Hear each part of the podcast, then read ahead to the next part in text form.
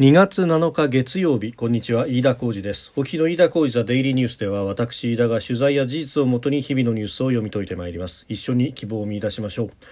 え今日取り上げるニュースまずは新型コロナワクチン接種に関して、えー、総理が1日100万回接種の目標を表明したということであります。えー、それから内閣府が今日発表した、えー、去年12月の景気動向指数、えー、現状を示す1指数が前の月と比べて0.2ポイント下落92.6となって3か月ぶり悪化となっております。えー、それからあ2月の1日が春節、まあ、中華圏で、えー、旧正月として、えーまあ、新年を祝うというところでありましたが、えー、1月28日に官邸公式サイトで、えー、メッセージを掲載したと、まあ、そこでですね、えー、香港やあるいは台湾で、えー、よく使われている反対時と、いうものでも出したというところで、まあ、それに対して台湾で反響があったと官房長官が今日、えー、評価をしていたというニュースニュースを取り上げてまいります。えー、収録しておりますのが2月7日日本時間の夕方5時半というところです。すでに東京の市場閉まっております。日経平均株価の終値は、えー、反落しました。前の週末と比べて191円12銭安。2万7248円。87銭で取引を終えました、えー、アメリカのインフレ懸念の強まりを背景にしてアメリカの長期金利10年物国債の金利などが上昇する中で、えー、相対的な割高感が意識されやすい。えー、株株価収益率の高い成長株の下げが目立ったということであります。まあ、さらに、まあ、1月の雇用統計、アメリカの雇用統計を見ますと、非農業部門の雇用者数、平均賃金、市場予想を上回る伸びを示したということで、まあ、これがあの普通であればですね、いい数字ではあるんですけれども、まあ、その反面、インフレが進行するんじゃないかということ、そして、まあ、そうなると FRB の引き締めというのも早まるんじゃないかというような連想でですね、長期金利が先高、そして株が下がるというような、まあ、連想になったということであります。えー、さて新型コロナについてであります。今日衆議院予算委員会で、えー、この新型コロナ対策に関する集中審議が行われました。総理も出席しておりましたが、えー、ここでですねうん2月中できるだけ早期に1日100万回を目指すというふうに表明をしました、えー、2月半ばには職場接種を始める予定ということも明らかにしております。でこの目標達成に向けて自治体企業に協力を求めるよう後藤厚労大臣らに指示をしたということも合わせて説明したということです。まあ、あの総理の声見ますとですね週末にこの後藤大臣あるいは堀内大臣ワクチン担当、えー、などがまあ集まって、え、いるというようなことが出ておりましたんでそしてまあそこでですねすでに内々では指示があったというようなことまで、え、リークが出てきていたということでまあすでに今日の長官レベルでですね1日100万回目指す方向ということは出ておりましたのでまあそれをなぞるという形のうん答弁ということでありました。まあ、あの、この数字目標云々に関してというのは、それこそ先週あたりのですね、えー、予算委員会の中で、まあ、あの、総理に対する質問で、えー、出ておりましたけれども、まあ、それに対する答えがとにかく打つことだというようなですね、全問答のような答えに終始していたということですが、まあ、さすがにこれは印象も悪いということ。まあ、さらに言えば、前政権の菅政権は、えー、早期にこの1日100万という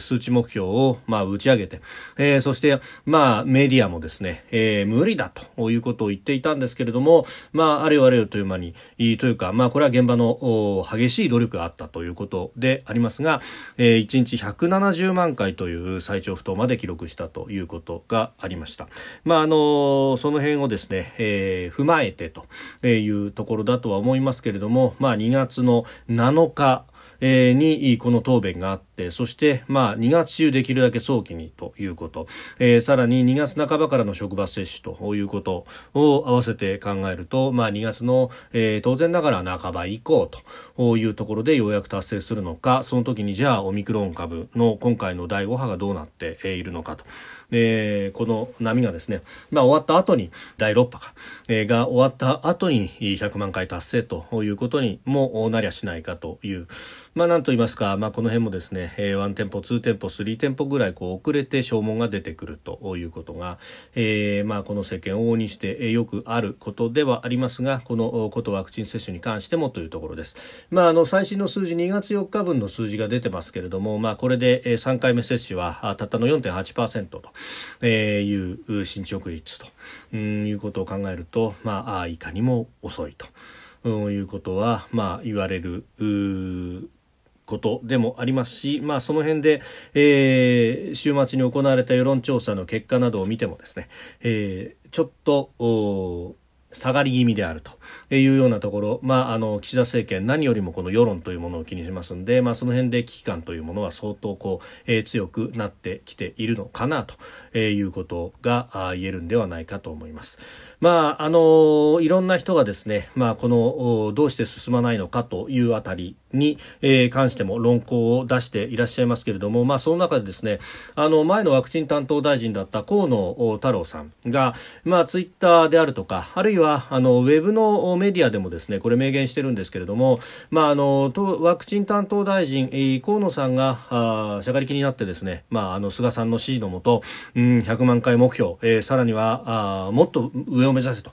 え、いう特に、まあ、高齢者に関してはもう7月末までに打ち切れと、いうようなですね、まあ、あの目標に対してやっていたあの時と今とで何が違うのかということをさまざま書いてらっしゃいますけれども、まあ、あのワクチンチームまず人数が激減していると。で、えー、当時は大臣室の隣に、まあ、あのチームのオフィスがあって、まあ、コーヒーをコーヒーブレイクの時に、まあ、マグカップ片手にどうなの？っつって、えー、フラッと現れてこうかこうやって目詰まりしてます。ああじゃあこれは俺がやれって言ったんだからあの俺が俺の責任でやらすからどんどんやらせろみたいな、えー、こともですね、えーまあ、臨機応変に対応ができたということが言われております。まあ、その辺がですね今は隣の建物の地下にってしまうと、まあ、そうすると大臣に対して情報を上げるということになっても、まあ、末端の会員などが、えー、現場の今のホットなところを即座に上げるというよりは、まあ、まとめたところで、えー、課長なりがこう説明に来るということになるとでそれに対してじゃあ打ち返して質問をするとじゃあちょっとこれ調べてから持ち帰りますというような、まあ、この辺のタイムラグというものが、えー、積もり積もるとかなり遅くなってしまうというようなこともあるようです。でまたあのワクチンチーム激減して、まあ、あのワクチンチームでは内閣府では内閣官房では仕事が回らないということになってくると当然ながらもともとあのここを回していたのは厚労省と、まあ、厚労省の、えー、仕事が、まあ、ある意味一部うん官房に取られた部分を厚労省からすると取り返すような形で、えー、囲い込んでそして情報がなかなか出てこないというようなこともあるようです。でそれ以外にもあの都道府県やあ特別区などあるいは政令市という、まあ、あの現場でワクチンの差配をする人まあ、基礎自治体あるいは広域自治体というところが、ね、それまではですね、えー、各都道府県あるいはあ区市政令市などが、まあ、リエゾンといって、まあ、連絡要員を出していて、まあ、それが、えー、常駐していたということで、まあ、これがですね、えー、この人たちが、まあ、ある意味地域地方のニーズというものあるいは現状というものを、まあ、逐一報告しそして、えー、国との間ですり合わせを行ってきて、えー、それがあったんで、まあ、ジャストインタイムで、えー、ここでこれだけの需要があるじゃあこっちから回そうみたいなことをこうやっていたようなんですけれどもこのリエゾンチームを解散してしまったということ、まあ、さらにはワクチンメーカーとの交渉も一元化されずに残っているというようなことで、まああのまあ、それやこれやがあるので逆にワクチンが全くあの入荷のめどが立たなかったと、まあ、その辺でですね、えー、めどが立つまでは、えー、打ち始めることはまかりならんと、えー、通達で12月まで待たせる。あるいは、えー、その先に関してもうんまあ、えー、特に、まあ、高齢者以外の、えー、人たちへの接種がなかなか進まないというようなことが起こっていたようであります。まあ、あの地域間で格差が出たりとかあるいはうつとなった時に足らないということになると、まあ、批判の矢が、えーまあ、厚労省に向くというようなことへの恐れというものが強かったのかもしれません。まあ、それはですね、えー、今までのその政治にはしごを外されたというような、えー、特にまあ厚労省以下の方々のまあトラウマというものもあったのかもしれませんが、まあ、そうそれは平時という字では違かろうというような、えー、ところうんまあこの辺、えー、政治の側がじゃああのケツを持つと責任を取るというようなことをじゃあ言える人だったらいいけれどもそうでなければ点々点ということにもなっているのかということであります。まあ、この辺、この総理のリーダーシップ、あるいはワクチン担当大臣のリーダーシップというものが、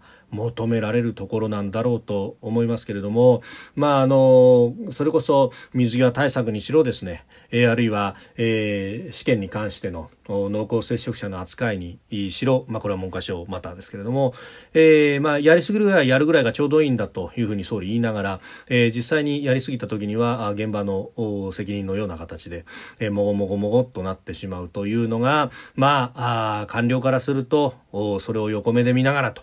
えー、いうことにもなっているのかもしれない、まあ、あのどちらにどう責任があるという問題ではなくですね今は、えー、最速でやるにはどうしたらいいんだとやれるところからどんどんやるという、まあ、有事の方式で私はやっていただきたいと思いますしまたやらなければあ乗り切れない、えー、このオミクロン株第6波、えー、甘く見てはいけないと、えー、いうふうにも思うところです。重症化率が低いとかえー、いうところはあそれはですねもちろん下地としてすで、に2回打ってる人が8割ぐらいに上っていると、えー、2回打った人に関しては、まあ、もちろん既往症があったりとかして、えー、重症化する人も中にはいるということですけれどもある程度、えー、容体をコントロールすることはできていると。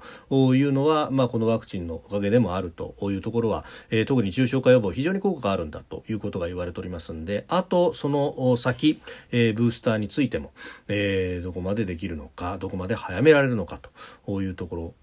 が、えー、手腕として求められるところであって、えー、人の流れをとにかく遮ればそれで乗り切れるというような甘いもんなのかというと決してそうではなかろうということであろうと思います。まあ、ここから先その手腕というものが問われますけれども、えー、結局のところそこで、えー、接種の強制というようなことをやり出すと。うんいうことになるとですね、えー、それはそれでまた問題も大きくなってくる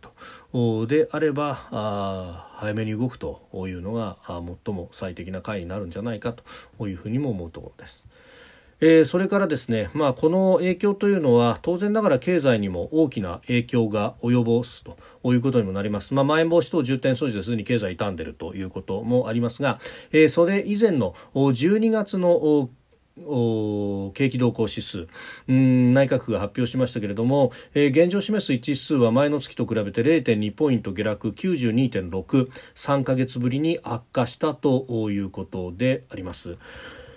まあ、この一指数の中身というものを見ると、まあ、あの生産指数が下がっているというところ、まあ、それからですね、えー、卸売業がマイナスというところさらには輸出数量もマイナスになっていると。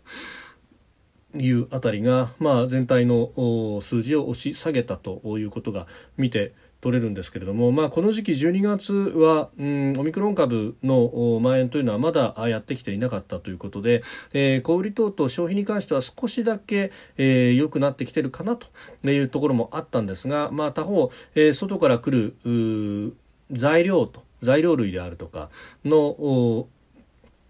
調達が半導体等々、えー、難しくなってきた時期でもあったということで、まあ、その辺がちぐはぐさそして、えー、マイナスにより触れたということが出てきたようであります。でその当時はあの先行きに関してはあのそこそこ強気の部分があったんですけれどもこれが1月になったらどういう数字になっているのかというところは見なければいけないと、まあ、今のところこの、えー、景気動向指数にうん加わるですね、えーまあ、あのこの景気動個数はさまざまな、えー統計数字の集合体というような形で出てくるものでありますんで、まあ、あのその辺、え個々の数字というものを1月分などを見ていると、まあ、あの決して楽観はできないと。いうところなんだろうと、えー、思いますし、まあ、あの原油の価格は確かに上がってきて高止まりというところになっておりますけれども、まあ、それ以外の部分はかなり厳しい数字が並ぶということが容易に予想されると、まあ、もちろんですね、えー、物価の流れと見合いながらというところでありますけれども、えー、景気を刺激するということは何よりも必要なことになってくるだろうと。で特にこの景気刺激策に関しては、えー、策定をしてから、えー、実際に財政が動いていくというところまでのタイムラグがまあ、何度も申し上げておりますが1ヶ月から2ヶ月ほどあるということを考えるとですね、まあ、あの今のうちからあ議論はしてそして、えー、コロナの第6波があ抜けつつあるところで審議をし、えー、そして抜けた時にはもう即座にえー、実行ができるという形にしなければいけないんだろうと、まあ、いうふうに思いますもちろんこの目の前のコロナ対策というところでの議論も必要なんですが、えー、その先についてもですね今のうちからやっておくべきなんではないかというふうに思うところです。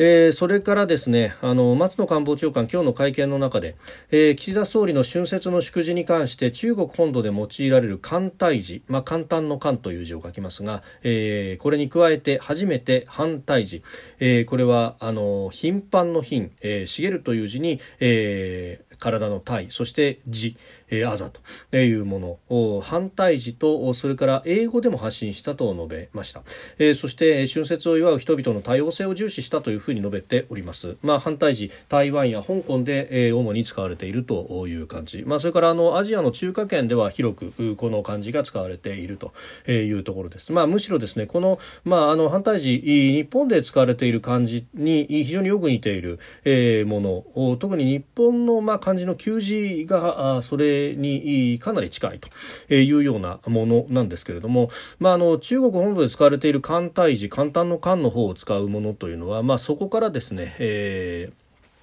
まあ、独自に、まあ、作ったと、えー、大胆に略して作ったというもので、まあ、これはもう中国本土でしかもうほぼ通用しないというもので、えー、あります。で、まあ、反対字を使った方が台湾や香港などで、えー、当然ながら、うん、受け入れられるというものでもありますし、また英語で発信するというところもですね、えー、マレーシアだとかシンガポールだとか、えー、この旧正月を祝う文化のあるところというのは、まあ、特に、えー、歌人が多くいる、まあ、中華系の人たちが多くいるというところではあ一般的になっています。まあ、これをですね、まあ、あの旧正月と日本語では言うわけです。あるいは春節というふうに言うわけですけれども、えー、これ英語に直すときにですね、えー、まあ、あの今までというか、まあ、一般的にはルナニューイヤーということ、まあ、これはあの月をもとにする単位暦での正月とというものがどこかというところで、えー、判断されるのでルナニューイヤーというのは、まあ、その名の通りというところですがこれをですねわざわざチャイニーズニューイヤーというふうにして、えー、これを、まあ、使用しようという向きがあります。まあ、これはあの中国が、えー、我々の正月なんであるということを、まあ、あ言わんとしてやっているところですが、まあ、それに対してですね、もうこの反対字だとか英語での発信というところで、えー、まあ、やんわりと、うん、いい申し立てもしつつ、お祝いをするというのは、まあ、このこと自体はですね、えー、まあ、テクニック論としては非常に巧妙だし、いいなというふうに思うんですが、ただ、あの、こういったったそのミクロなテクニックだけではなく、まあ、中国に対しては特にですね、えー、言うべきことがたくさんあるのではないかなと、まあ、あのお正月にですね、えー、中国の方々にとってはあるいは、えー、そうですね、えー、中華圏の方々にとってはお正月になかなか無粋かもしれませんけれども、えー、しかしながらあ今、えー、建前上は平和の祭典とされている冬季オリンピックが北京で開催されているその一方でさまざまな人権に対する懸念と、えー、ウイグルであったり香港であったりチベットであったり南モンゴルであったりあるいは台湾に対しての威嚇力による現状変更、えー、ベトナムや、えー、フィリピンに対して、えー、パラセルスプラトリーというところで行われていることあるいは我が国に対して、えー30日間、まあ、40日に至ろうとする接続水域そして領海へ、えー、入ってこようとする動き等々をですね、えー、鑑みて、えー、まあ、外交ボイコット、実情の外交ボイコットなんですと、お言うであるとか、まあ、あそういったこと、言うべきことは様々あるのにもかかわらず、まあ、お祝いのメッセージだけが先行するというのは、まあ、いささかアンバランスなのではないかとも思うところであります。飯田小泉デイリーニュース月曜から金曜までの夕方から夜にかけてポッドキャストで配信しております。番組ニュースに関してご意見感想飯田 TDN アットマーク Gmail.com までお送りください。飯田小泉デイリーニュース。また明日もぜひお聞きください。飯田浩二でした。